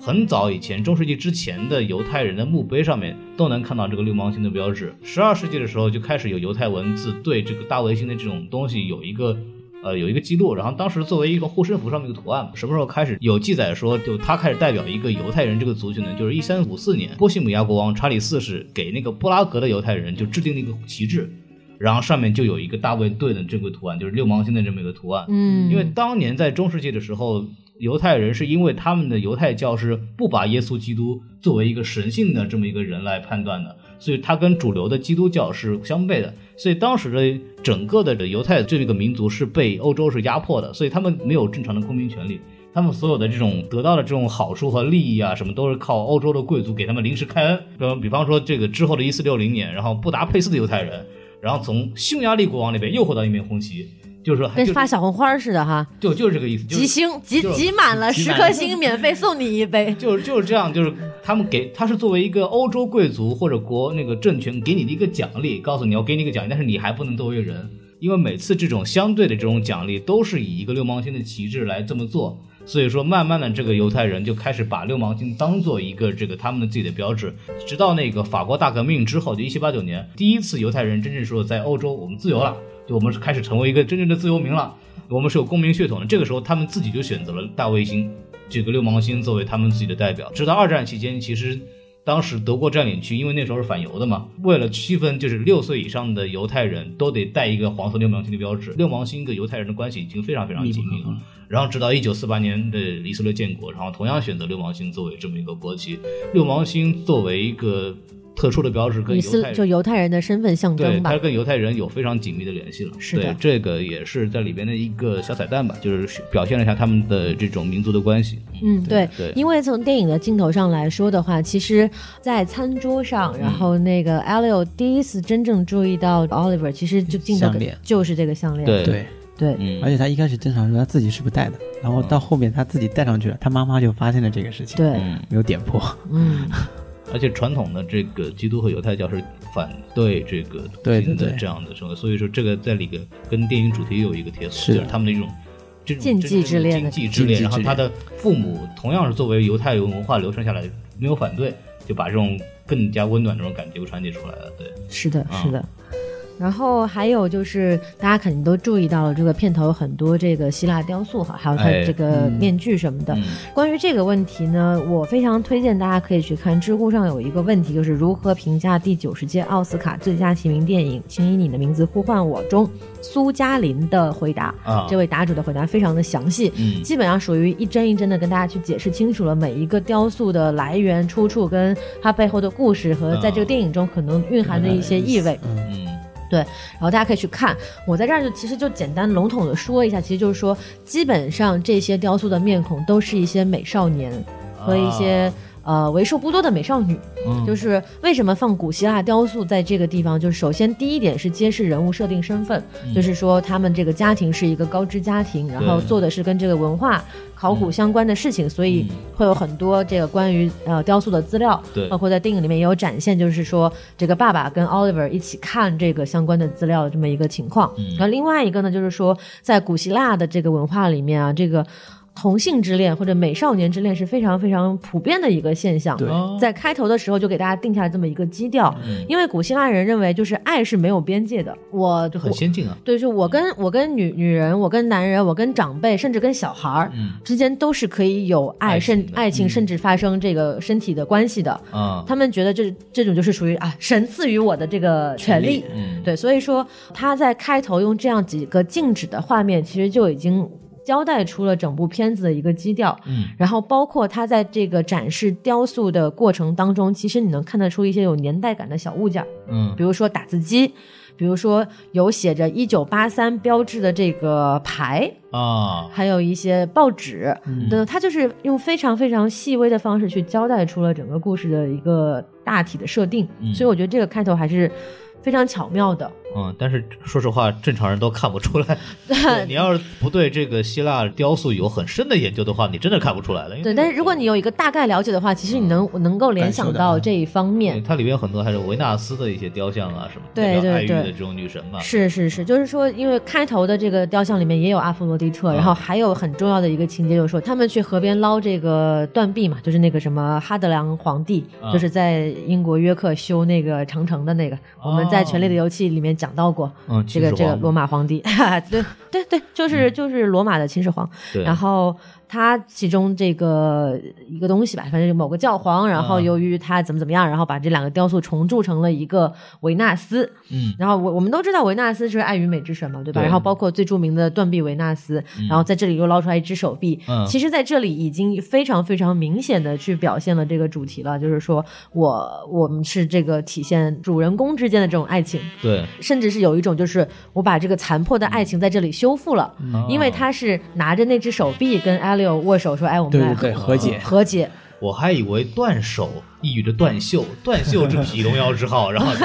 呃，这扯远了啊。这个您您这是对中华文化理解非常深厚啊。对对，对而且这个咱说的稍微引申一点，农羊之好断袖之癖呢，这种中国传统的这种男男关系呢是不对等的，更多的是就养一个男仆这样的男东西，宠这跟跟平等的爱情是没有关系的啊。我们继续，对， 嗯，对。然后还有就是，很多人之前会想到说，这个一九八三这个时时间设定有什么含义在里面？除了刚刚我们提到的艾滋病之外啊，嗯还有就是意大利整个社会，因为我们其实通过电影看到的是一个非常轻松、无压力、阳光明媚的意大利，嗯但是在这个时候的意大利，其实它的政权是非常动荡跟不稳定的。好，就是从一九八三年的六月份开始，嗯他们才组成了一个什么五党联合的政权。那个电影里面有所体现嘛，就那个叔叔阿姨在那儿聊天吐槽说：“你能想象五个政党吗？”巴拉巴拉，就是他们非常激动的在那里谈论政治嘛。然后咱们成本还 有十个呢，然后我们在片中，其实你能够在某几处镜头里面看到，尤其是他们站在一战雕塑前，嗯还有旁边有一个教堂，就是他们第一次表白那个地方看到，对，背景板上有一些很亮眼的红色标志。嗯然后大家如果仔细看的话呢，其实这个红色标志上面是一朵红色的康乃馨，然后这个标志是意大利社会党的这个标志。然后在那一年呢，也就是一九八三年的八月份，这个时任意大利社会党总书记，要总这三个字我这段要们异常的熟悉，逼对，因为呃，我先说完再跟大家解释为什么会叫总书记哈，啊就是对嗯这个总书记贝蒂诺·克拉克西是第一次出任以社会党党员的身份出任意大利的总理。啊啊，这个是非常特殊的。为什么呢？因为意大利社会党的前身是意大利劳工党，然后意大利劳工党有一个非常著名的人物叫墨索里尼，哦，so this guy，所以说他其实在这里有一定的带出相当时的政治环境的这种感觉，就是说嗯虽然是好像很阳光明媚的样子，但其实整个大环境是动荡不安、非常脆弱、摇摇欲坠的。啊嗯啊，但是虽然后来意大利这个，呃，也发展也还不错了啊啊对嗯但但是但是在这个时特殊的时间段，尤其是这个夏天啊，因为它是八月份的时嗯候才当选的嘛，那么在整个这个夏天的过程当中，到处可以看到就说啊，投票给社会党，巴拉巴拉，这个东西都是他就存没在有的。发展成这个人民民主专政，然后多党合作制啊，就是哎，对对对，民主党派参政议政这么一种非常优秀、合理而且有效率很高的这么一个政治制度，然后跟意大利这个就没有任何关系，所以说他们应该向我们学习啊！就就好，我们就说到这里 了。对对对，我们啊这期的热爱又教完了。哎，这这个党费交完了，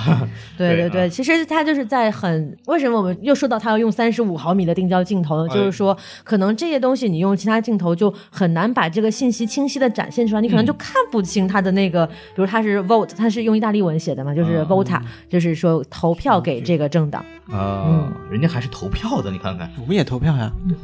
啊，对对，我们也对，投票我们都是有投票权的公民。对对投不投再说呗，对，没事儿，然后我们继续啊，对，基本上嗯就是这样。然后还有一个就是大家很喜欢的一个桥段，就是呃停电的时候，妈妈这个跟爸爸一起躺在沙发上，然后跟孩子说《公主与骑士》的这个故事嘛。那多嗯哦大了说这个故事，我也是非常觉得非常神奇的。然后这本书的名字呢叫做《七日谈》，就听起来啊很熟悉，对不对？我嗯们都知道，就是文艺复兴的时候有薄伽丘的《十日谈》嗯这本书呢，就是马哥皇后。就是这个马哥皇后的原名叫做玛格丽特·德纳法尔，然后这个德其实就是 off 的意思啊，就是纳法尔的玛格丽特，就这个意思。她模仿薄伽丘的《十日谈》写了一本《七日谈》，然后里面讲的可能就都是一些这个短篇小说啊，然后男欢呃不能讲男欢女爱吧，就是一些爱情故事。嗯，嗯，一共有七十二篇，哎那么其中这一篇这个《公主与骑士》呢是可能啊、大家比较熟悉的一篇故事了。嗯然后这个《七日谈》呢，它的文学地位也是挺高的，它基本上可以是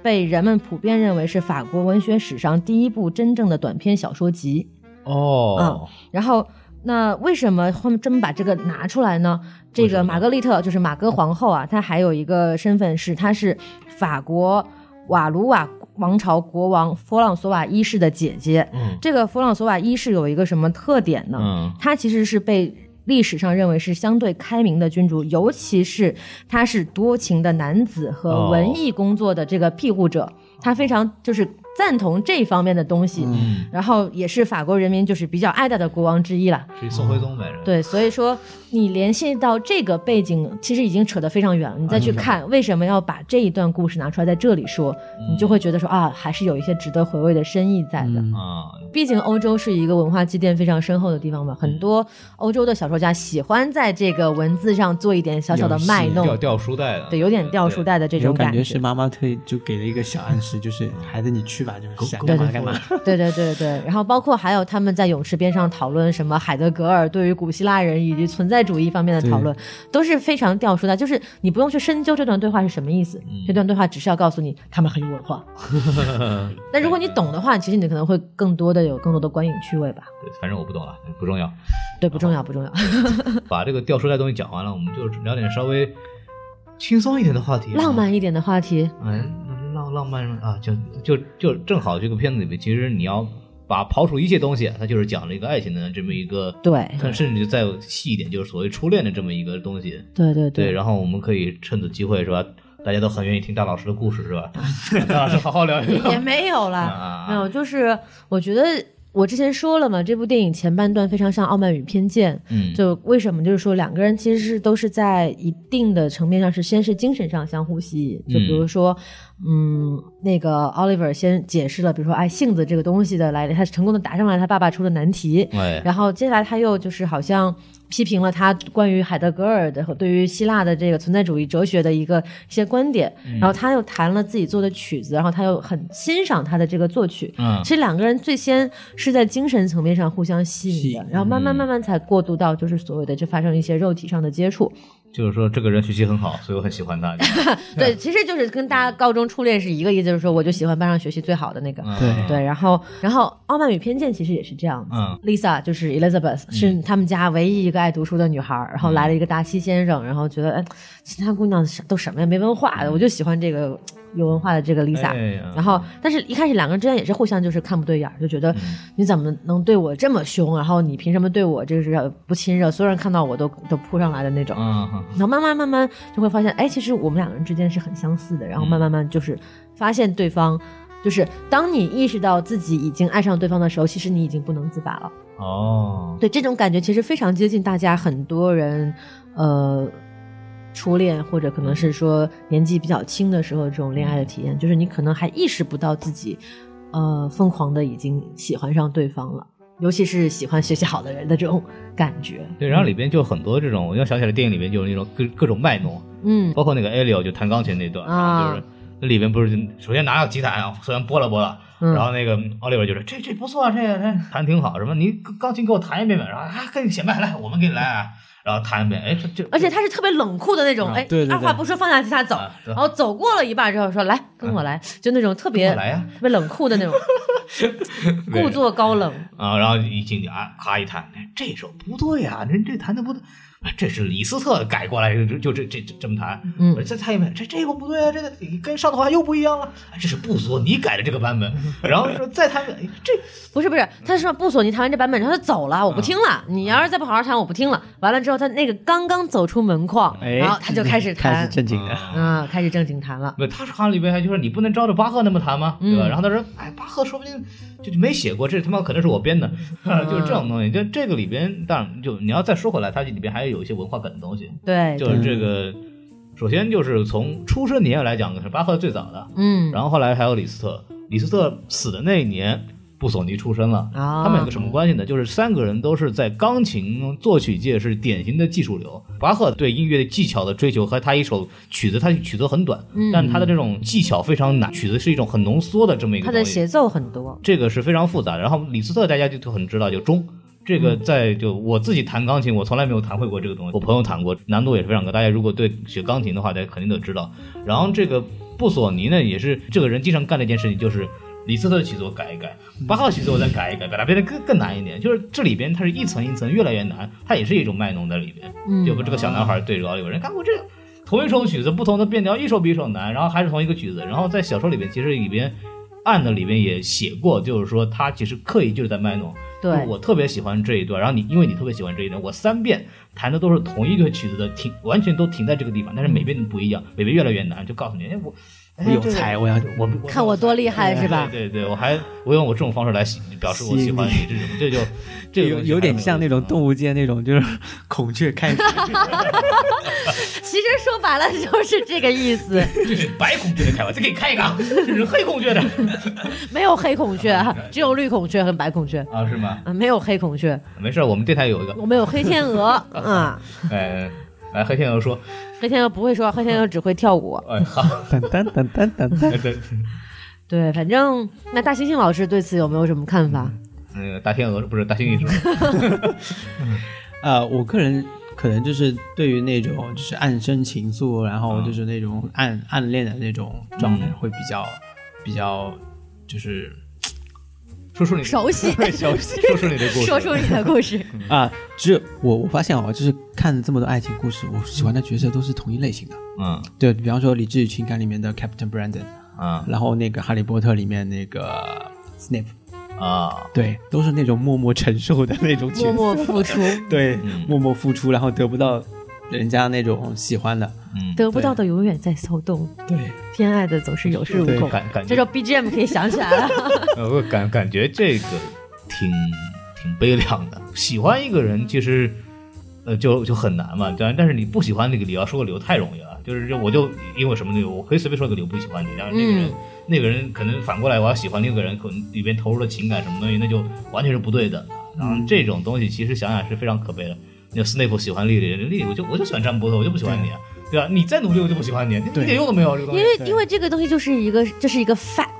嗯，这是一个事实，就是爱情不是能够靠努力换来的，对，就是你能靠努力换来很多东西，但是可能爱情是你唯一不能通过努力换来的。嗯这个东西就非常的有那么一点宿命的感觉，你知道吗？嗯就是说，为什么那么多人喜欢去看一些命中注定啊、一见钟情的那种爱嗯情故事？其实就是说，很多人难以在生活中逃脱这种桎梏也好，或者这种。情感的框架也好，所以嗯他他们特别渴望自己能够遇到，比如说天命之子，然后能够一见钟情，我免除了这样的这种嗯就巴爱不得情我的喜欢痛他的时苦候，他。也喜欢我，对吧？对嗯对对，但其实其实大家想想，就是我觉得爱情中的痛苦，其实才是更值得回味、对对对享受的一个部分。嗯但是还有你会发现说，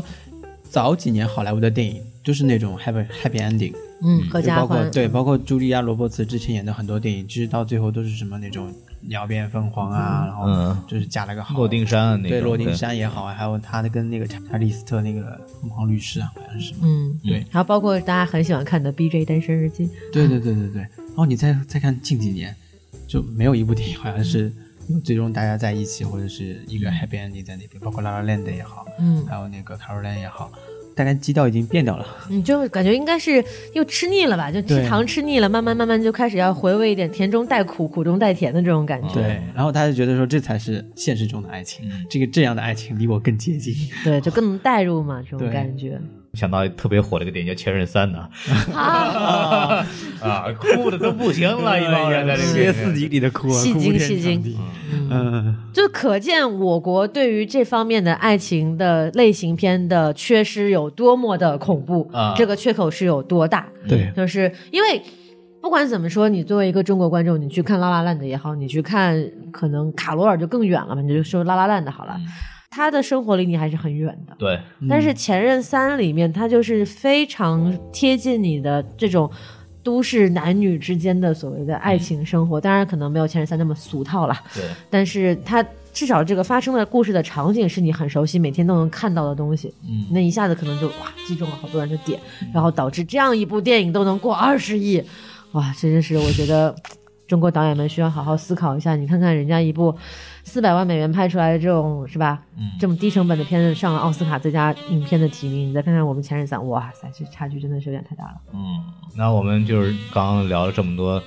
大老师还是没有把自己的故事聊出来，但是我们下次努力，下次努力啊，下次努力。大家多多打赏，我说不定你就嗯聊出来了。对，对下次努力。然后正好我们这个节目放出来的话，因为预估可能是在情人节之前这样左右的时间。对，情人节前后对然啊，后在此我们也是什么？我咬着牙祝愿各位啊， 是这个有情人终成眷属，是前生造定时，莫错过姻缘啊！大家我我是我是发自内心的高兴的祝大家这个有情人终成眷属，过一个嗯好好的这个情人节，因为刚好情人节后一天就是大年三十儿啦。哎，对，所以跟情人团圆完之后，也要跟父母团圆嘛。嗯带对着不对情人回家了是吧？哎，再回带回家见父母啦，啊这就非常刚好。对，这样就可以避免很多这样的问题了。对，哎，对是而是且是有。情人可以快乐，没情人也可以快乐吗没？钱就可以租嘛。对 没情人可以找个桃子嘛？啊，对，就说到桃子，可以稍微补一句，就当时有人问那个导演说，你为什么要搞这么一个戏拍出来？他说，啊，主要是为了支持我们的桃子的产业。哦对对对，然后埃米尔埃米尔汉默那时候就感觉到，我我举报导演，其实在这个桃子的生产工厂，他有一个股份的，有股啊份的。，汇源果汁是吗 对？对 对，你这样子会员会告我们的，你知道吗？你哎，我们应该问会员要钱啊。我会会告我们 的，你知道以后怎么怎么喝喝果汁儿？ 对对对，咱们就就聊到这儿吧。再说一遍啊，我们还是有微信公众号 S 是 M 二零一六，对对对 S M F M 二零一六，嗯， S M F M 二零一六对，对，我们说了三遍，然后再听不清楚的这个就啊无所谓了，对吧？然后我们还是有这个官方微信的粉丝群，然后位置真的不是很多了，然后大家抓紧进来啊。之后这个群怎么处理，我还没有一个定论，所以说大家能进的赶紧进。然后先上船啊，没时间了，先上车。对，然后还有我们这个奥斯卡的投票留言送手办的这个活动仍然在继续啊，在那个历史记录里边可以找到我们奥斯卡投票这个文章，然后具体的东西都在里头。然后发现人投票的不是很多，所以我在这儿再继续的这个呼唤一下。然后我们三月三号想用啊青衣粉丝的名字呼唤孔老师，呃这这这就算了，喊谁都可以。然后三月三号这个三块广告牌，上海美琪大戏院，然后下午一点半，大家如果有时间的话，也欢迎过来跟我们在这儿互动。然后我肯定是在那儿待着，因为我要干活儿。然后大老师可能不在，但是没有关系，没有关系，大老师我的可能音容在。笑貌与你们同在。对对对，然后欢迎到我这么说，是不是没有人愿意来啊了没事，孔老师你还是有粉丝的。啊？是吗？对嗯好，我自己买包粉丝去啊，龙口的可以不错。 然后这个我们就把节目截到这儿吧，然后感谢大伙儿的收听，感谢大猩猩老师到来，还有大老师为了做这个节目也是装了很多的逼。然后我们这次啊， 一定要说这句话一定吗？要这么说，对对对，我们也是个掉书袋的节目，对不对？然后我查了很多资料，什么叫装了很多逼？好，可以了，然后那个我们就在这儿跟大家说个再见吧，好，拜拜。好，拜拜。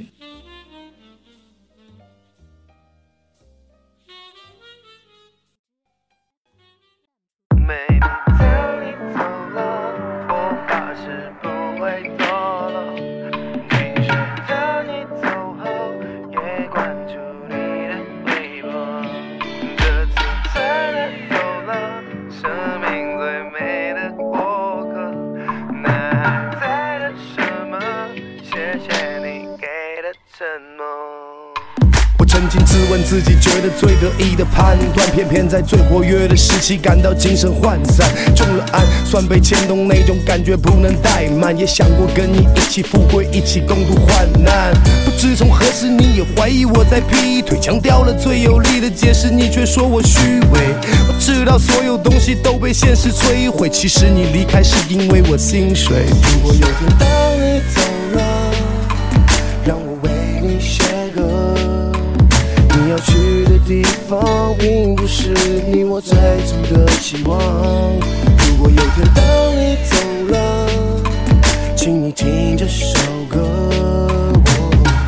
当我们渐渐老去，这旋律还没褪色。我说过其他没法比。尤其适合你。如果把你比作墨水，那我就是蘸墨水的笔。烦心的事都不想理，原来心里没有底。直到分手那天，自己单独淋了一场雨，我开始傻到询问其他女人究竟卖不卖，自恋的毛病照样没改。问别人我帅不帅，不管你爱不爱，也反问自己坏不坏。但那个曾经单纯的心，现在它还在不在？没想过一切会变，为什么还没兑现？到如今珍惜眼前的人，并不像谁之前，当然也需要历练，并不是谁的意愿，在爱的面前并不存在谁又被谁欺骗。当你走后，是否还能经常 say what's up？去 party 是否还要卷几根比谁的大？也没有爱吵架，更不是谁找骂。虽然已离开，但也不能忘记听 hip hop。如果有天当你走了。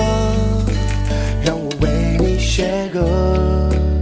你要去的地方，并不是你我最初的期望。如果有天当你走了，请你听这首歌。哦当我们渐渐老去，这旋律还没褪色。They come, they go, some friends, some flow. They come, they go, some friends, some soul. They come, they go, some friends, some flow. They come, they go, some friends, some soul.